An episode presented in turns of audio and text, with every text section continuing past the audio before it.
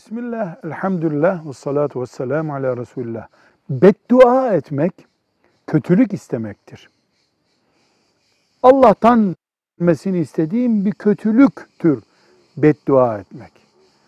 Mümin, anne ve babasına hiçbir şekilde kötülük isteyemez.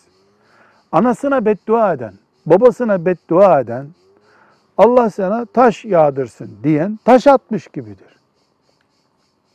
Allah sana dünyada rızık vermesin demek, anneyi aç bırakmak gibidir.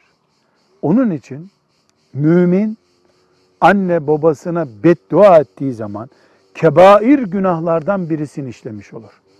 Tövbe etmelidir, istiğfar etmelidir. Anne ve babanın gönlünü alacak işler yapmalı, helallıklarını almalıdır. Elhamdülillahi Rabbil Alemin.